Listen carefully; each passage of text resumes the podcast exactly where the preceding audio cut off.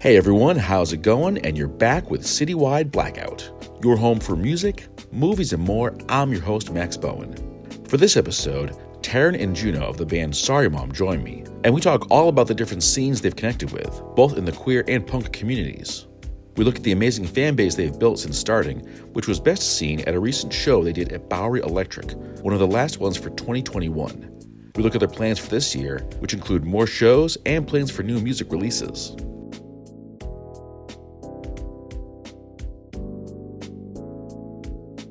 I am joined now by two members of the of the band uh, Sorry Mom, Taryn Ganji and Juno Moreno join me. Welcome to the show. It's uh, it's uh, great to have you here. Thank you so much for having us, Max. It's awesome to be here. All right, all right. So uh, there's uh, there's definitely a lot to talk about. You have uh, your new single out, uh, "Hit the Back." This was released uh, back uh, back in August. But I want to start by just talking about um, your recent show over at the Bowery Electric. This was uh, your last show of the year. So um, how do you want to playing at the Bowery, and what was that like for you? Playing at the Bowery was uh, such a dream come true. We started off being sort of Boston, New England based, but we've quickly found our home in New York. Uh, Juno's from New York, so it's perfect. Uh, we're kind of calling that home now, and we're planning on relocating there soon. Uh, as soon as they graduate from college. So uh, it's really awesome to be playing in New York. And the Bowery, it's just the whole Bowery venue network is so iconic in New York. And it's always been a dream to play at a Bowery show. And you know, you kind of start lower and then you build your way up uh, the Bowery ladder. But starting at the Electric was amazing. It's such a cool venue. You got that beautiful neon sign behind you.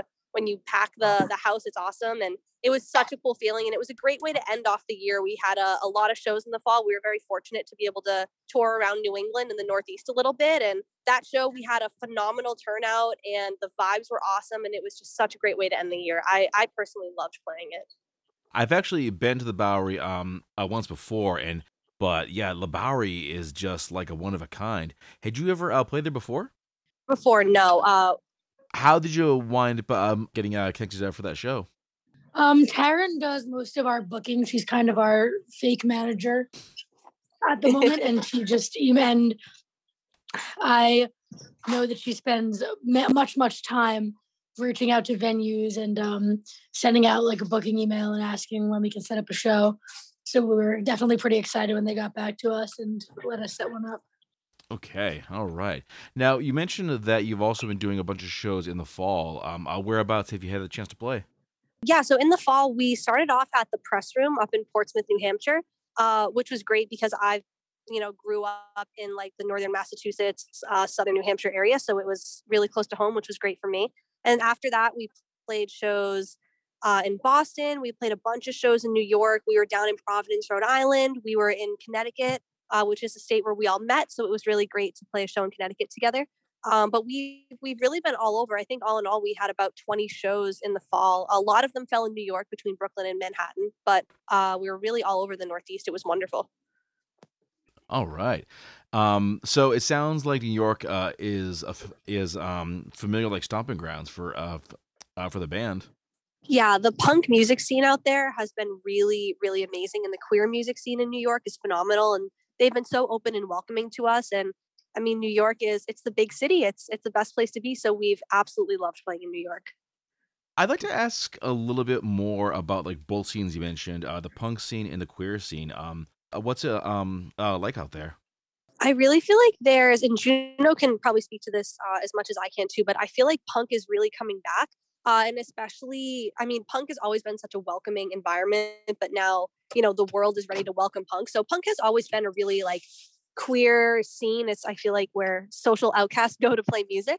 Uh, and now the rest of the world is sort of, uh, you know, gearing up to accept that. And punk is getting a little bit more mainstream. And yeah, I don't know the scene out there. I'm sure it's been there for much, much longer than than we've been alive. Uh, but it's awesome to be sort of in this new wave of it and be joining it now. There's a lot of a lot of women out there now. There's a lot of uh, queer women out there. It's really wonderful to see. We've recently been playing shows um, for a, a, band of queer wrestlers. We play at their um, we play at their wrestling shows. We play uh, songs in between fights, which has been really crazy. That was one of the first New York shows that he played, and it was really fun to like, meet all those people. Cool. Yeah, we were uh we were sort of upstate with them actually. uh, they were having like a big uh, queer wrestling event, like in a field somewhere, and it was it was super super fun to play. It's a really great scene. A wrestling match in a field. I have gone to so so many of those that I, I think that, that that that's like the hallmark of like the indie wrestling scene. So, what's the name of the uh, the wrestling group? International World Wrestling, and the wrestler that uses our song as her walkout song is Sassy Boatwright. She's this really cool queer female wrestler, and she's fucking awesome. We love playing for her. yeah, her uh, her tagline uh, involves uh, it's like I'll steal your girl, I'll fuck your mom. So so we play uh, I fucked your mom, and she walks out into the ring to us playing that song, and it's it's super fucking cool. and I've heard that song a few times. I that I think is a just like the most like like intense wrestling opener you cannot come up with. yeah, it, it, fits really well at their shows. Abs- uh, definitely, definitely. Okay. Um, so we talked a bit about the uh, about the scenes in New York, but you've had the chance to play like elsewhere too. Of uh, of course, you've done a couple shows in Boston. You mentioned playing in New Hampshire. Where do you think you have your like best fit? I would say definitely New York so far. I think that just with the city being the largest on the Northeast, you have so many venues and so many other awesome bands and New York has an amazing music scene. And and you know, I'm from Boston personally. Juno's from New York, but I'm from Boston. I love Boston. I love music in Boston, but music in New York is almost unparalleled. I mean, maybe Nashville, maybe LA, but uh, Chicago. But I mean, it's one of the major music cities uh, in the world, especially in this country, definitely in the world, I would think too. So it's it's really found we found our home there. It's uh, been where we've most been most concentrated throughout the fall. Yeah, we love we love New York. I'm from New York, so I um, knew a lot of the venues that when we started. I knew a lot of the venues that I like wanted us to play at really bad. So it's been very exciting to get to play around in venues that I knew and that I've seen bands play before when I was a kid, which is really cool. So how did the three of you meet up? So we actually met in college. We all went to the same school. Connecticut College uh, down in New London, Connecticut. And it was actually Grace who brought us together. She just had this idea to start uh, a band with no men in it and play awesome punk music because the music scene at our college was really male dominated and there weren't uh, really a lot of openings or space for women. So Grace literally we, we never played a headlining show. For yeah, all of, all of college, we were never able to play a headlining show. We only had we only got to open for the other bands, even though we played for like two three years. Yeah, it wasn't a super welcoming scene for uh for women. So we uh Grace started this group, and even while we were there, yeah, it still wasn't super welcoming. But we've had a lot of success after leaving college. But yeah, that's where we all met, sort of in that scene, and that was the ideology that the band was uh, born of. I want to ask about the music itself. Like you mentioned before, one of the songs is I fucked your mom. So you obviously don't have like a filter for like what you say and what you sing.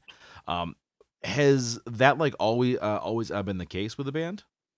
Uh, that's probably better for Juno. Juno is our principal songwriter and lyricist. Um, so I write the music for the band. Um, when I started writing music, it was my freshman year of college and it was the three of us just kind of playing for fun. And it was the first time that i was playing music in a space where my own mother wasn't going to see it. So you know naturally i'm 18 i, I go a little crazy and i wrote some songs that were that were very out there and just were like the most fun for me to do.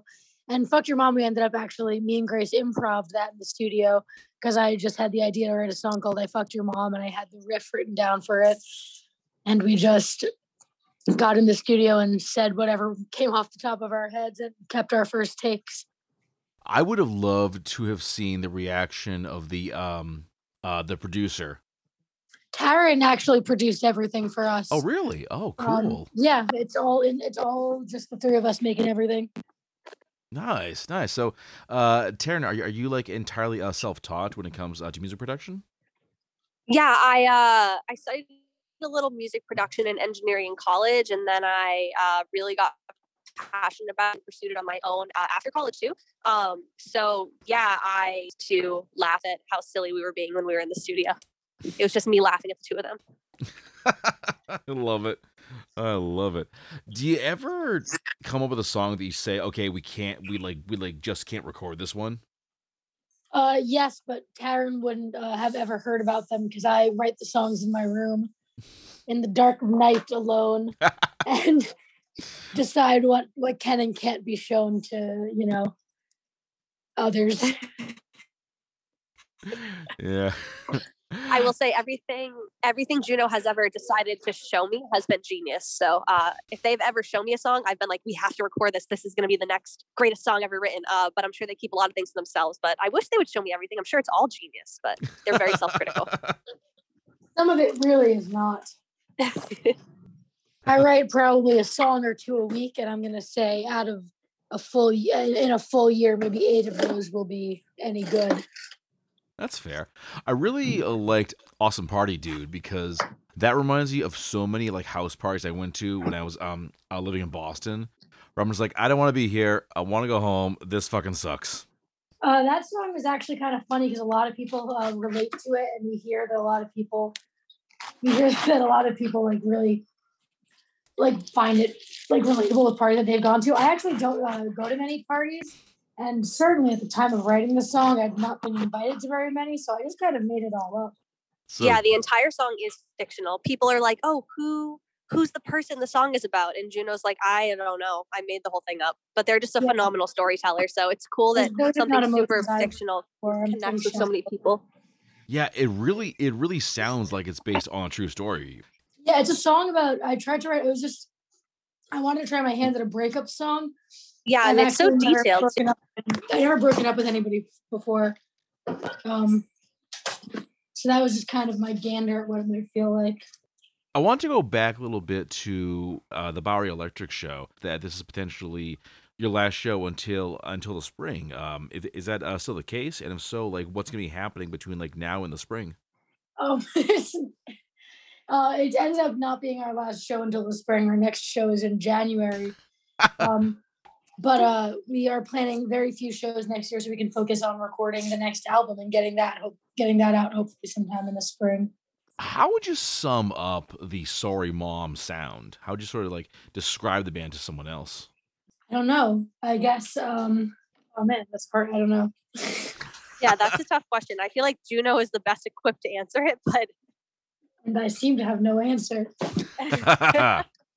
I don't know. It's hard. I mean, we're definitely trying to channel, uh, you know, the Riot Grrrl movement for sure. That could be one way to describe it. We definitely pride ourselves on the queerness in our music, um, and how queer the music is because we're queer and we're performing it. Um, definitely punk. Got an answer. Definitely. Uh, I feel like any of those things would work well. Queer, Riot Grrrl, punk, I try to write music that uh, like gay 15 year olds would want to hear because they're not hearing anything else like that that's written for them. So I guess gay 15 year old music. Yeah, yeah. We really write like for queer listeners, so it's important to us. okay. Is there not a lot of music out there like yours that kind of appeals to uh, uh, to either uh, fan base? I'm Um, sure there is, there, but there is, but it's really hard to find because it's not what's being talked about ever.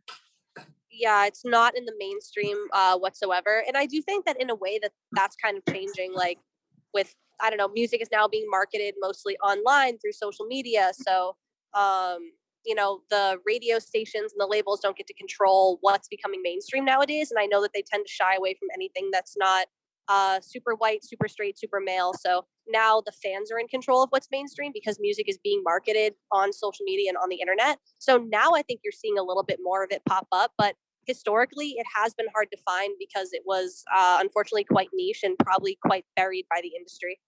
So where is the band uh, going from here? I, I know you mentioned that you're going to be working on the uh, the new album. Um, what's the overall plan for the uh, for uh, 2022? 2022 uh the loose plan is definitely we have to hunker down and uh, finish writing and recording mixing mastering the works uh, for our album that's going to come out. And we already have a couple of those songs written. We've been performing a handful of them live uh, just to give people sort of like an early taste. But um, we definitely need to take the focus away from touring and shows for a bit at least until that album's done. And once the album's out we would love to go on a tour that pulls us out of the Northeast. We've been pretty much like New York, Boston, Rhode Island, uh, New England, and we love to go to even Pennsylvania, DC, Maryland, Chicago. We'd love to get out west, like Portland, Seattle, uh, LA. So we would love once the album drops uh, to embark on a tour across the country. That would be hopefully the dream. Of course, who knows what's going to happen with COVID and variants and all that, but that's the plan for now. That's what we're talking about, and that's what's in the works. What was the last uh, couple years um, uh, like for the band? Because it looks like you've only like recently come onto the scene. Yeah, the Uh, last yeah, couple we didn't years. plan on continuing as a band before we released our album.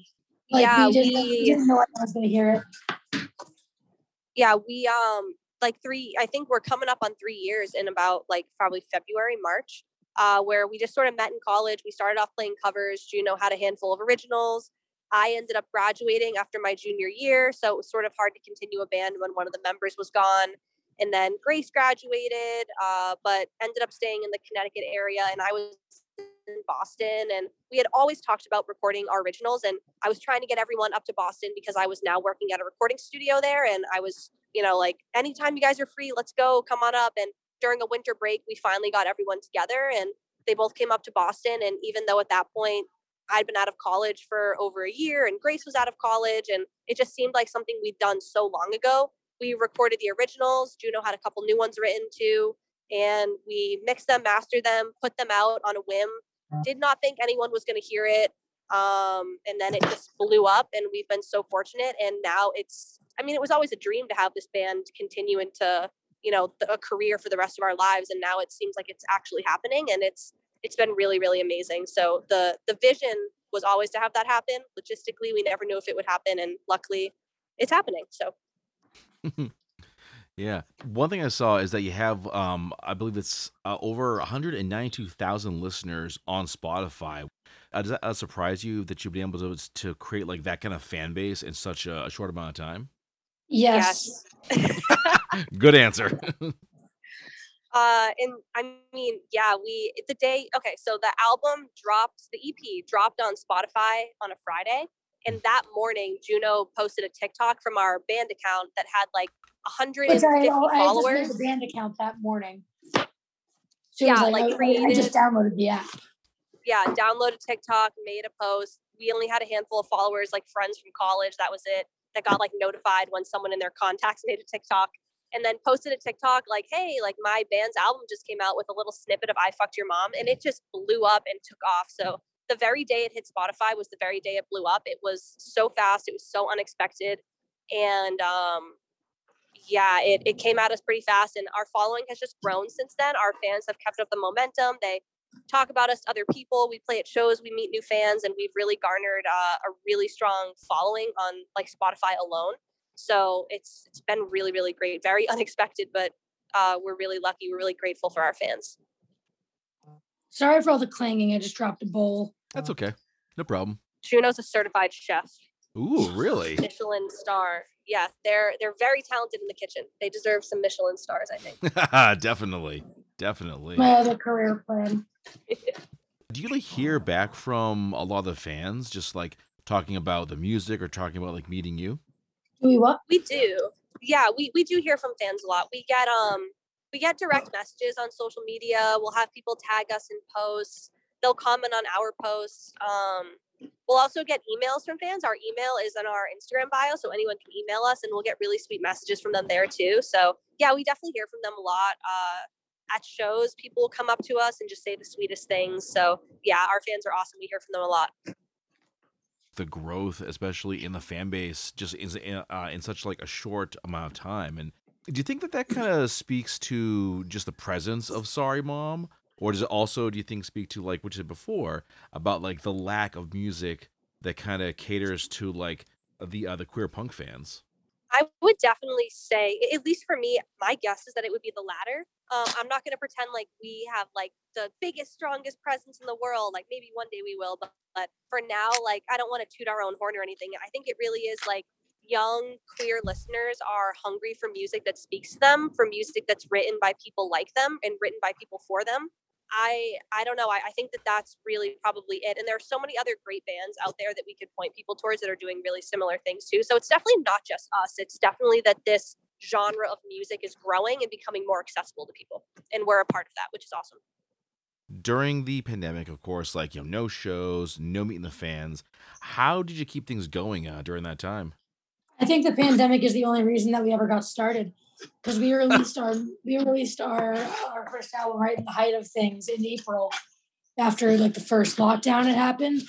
Um, so everybody was, you know, listen, like looking for new music, and everyone's kind of trapped inside. And immediately there was kind of like a social media wave that blew us up, and I think that was largely thanks to people being in a very confused spot and looking for new things.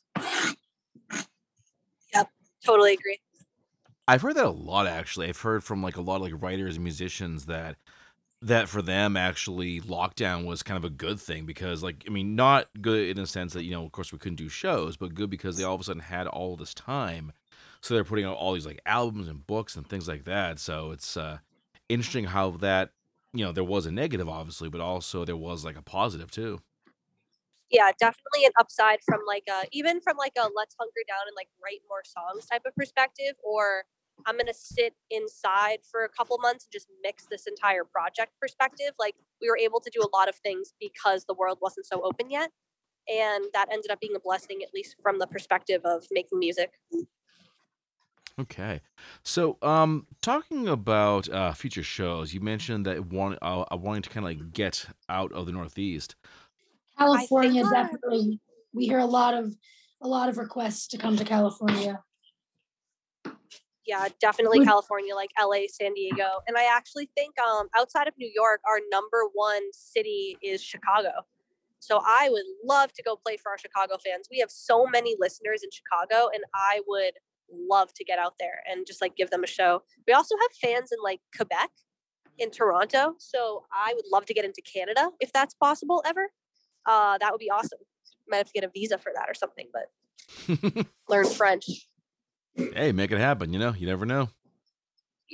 Exactly. Yeah. All right, all right. Well, Taryn, you know, thanks, uh, thanks uh, uh, so much uh, for joining me. Of course, uh, loving the music. And uh, where do folks go to learn more about you and check out the band's work?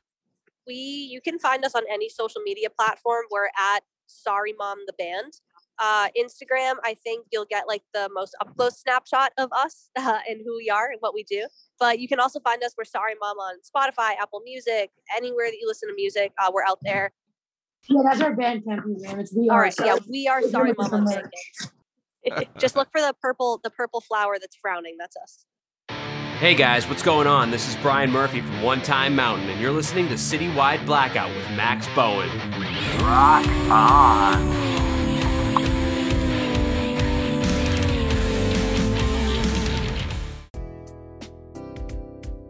Okay, everyone, that brings this episode to a close.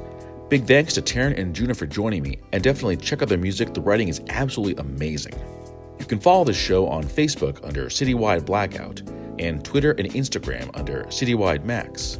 Get at me at citywidemax at yahoo.com and check out the show wherever you find your podcasts, as well as every Saturday at 10 p.m. on Boston Free Radio. To close things out, I've got two songs from Sorry Mom Awesome Party Dude and Hit the Back. As always, keep those ears open.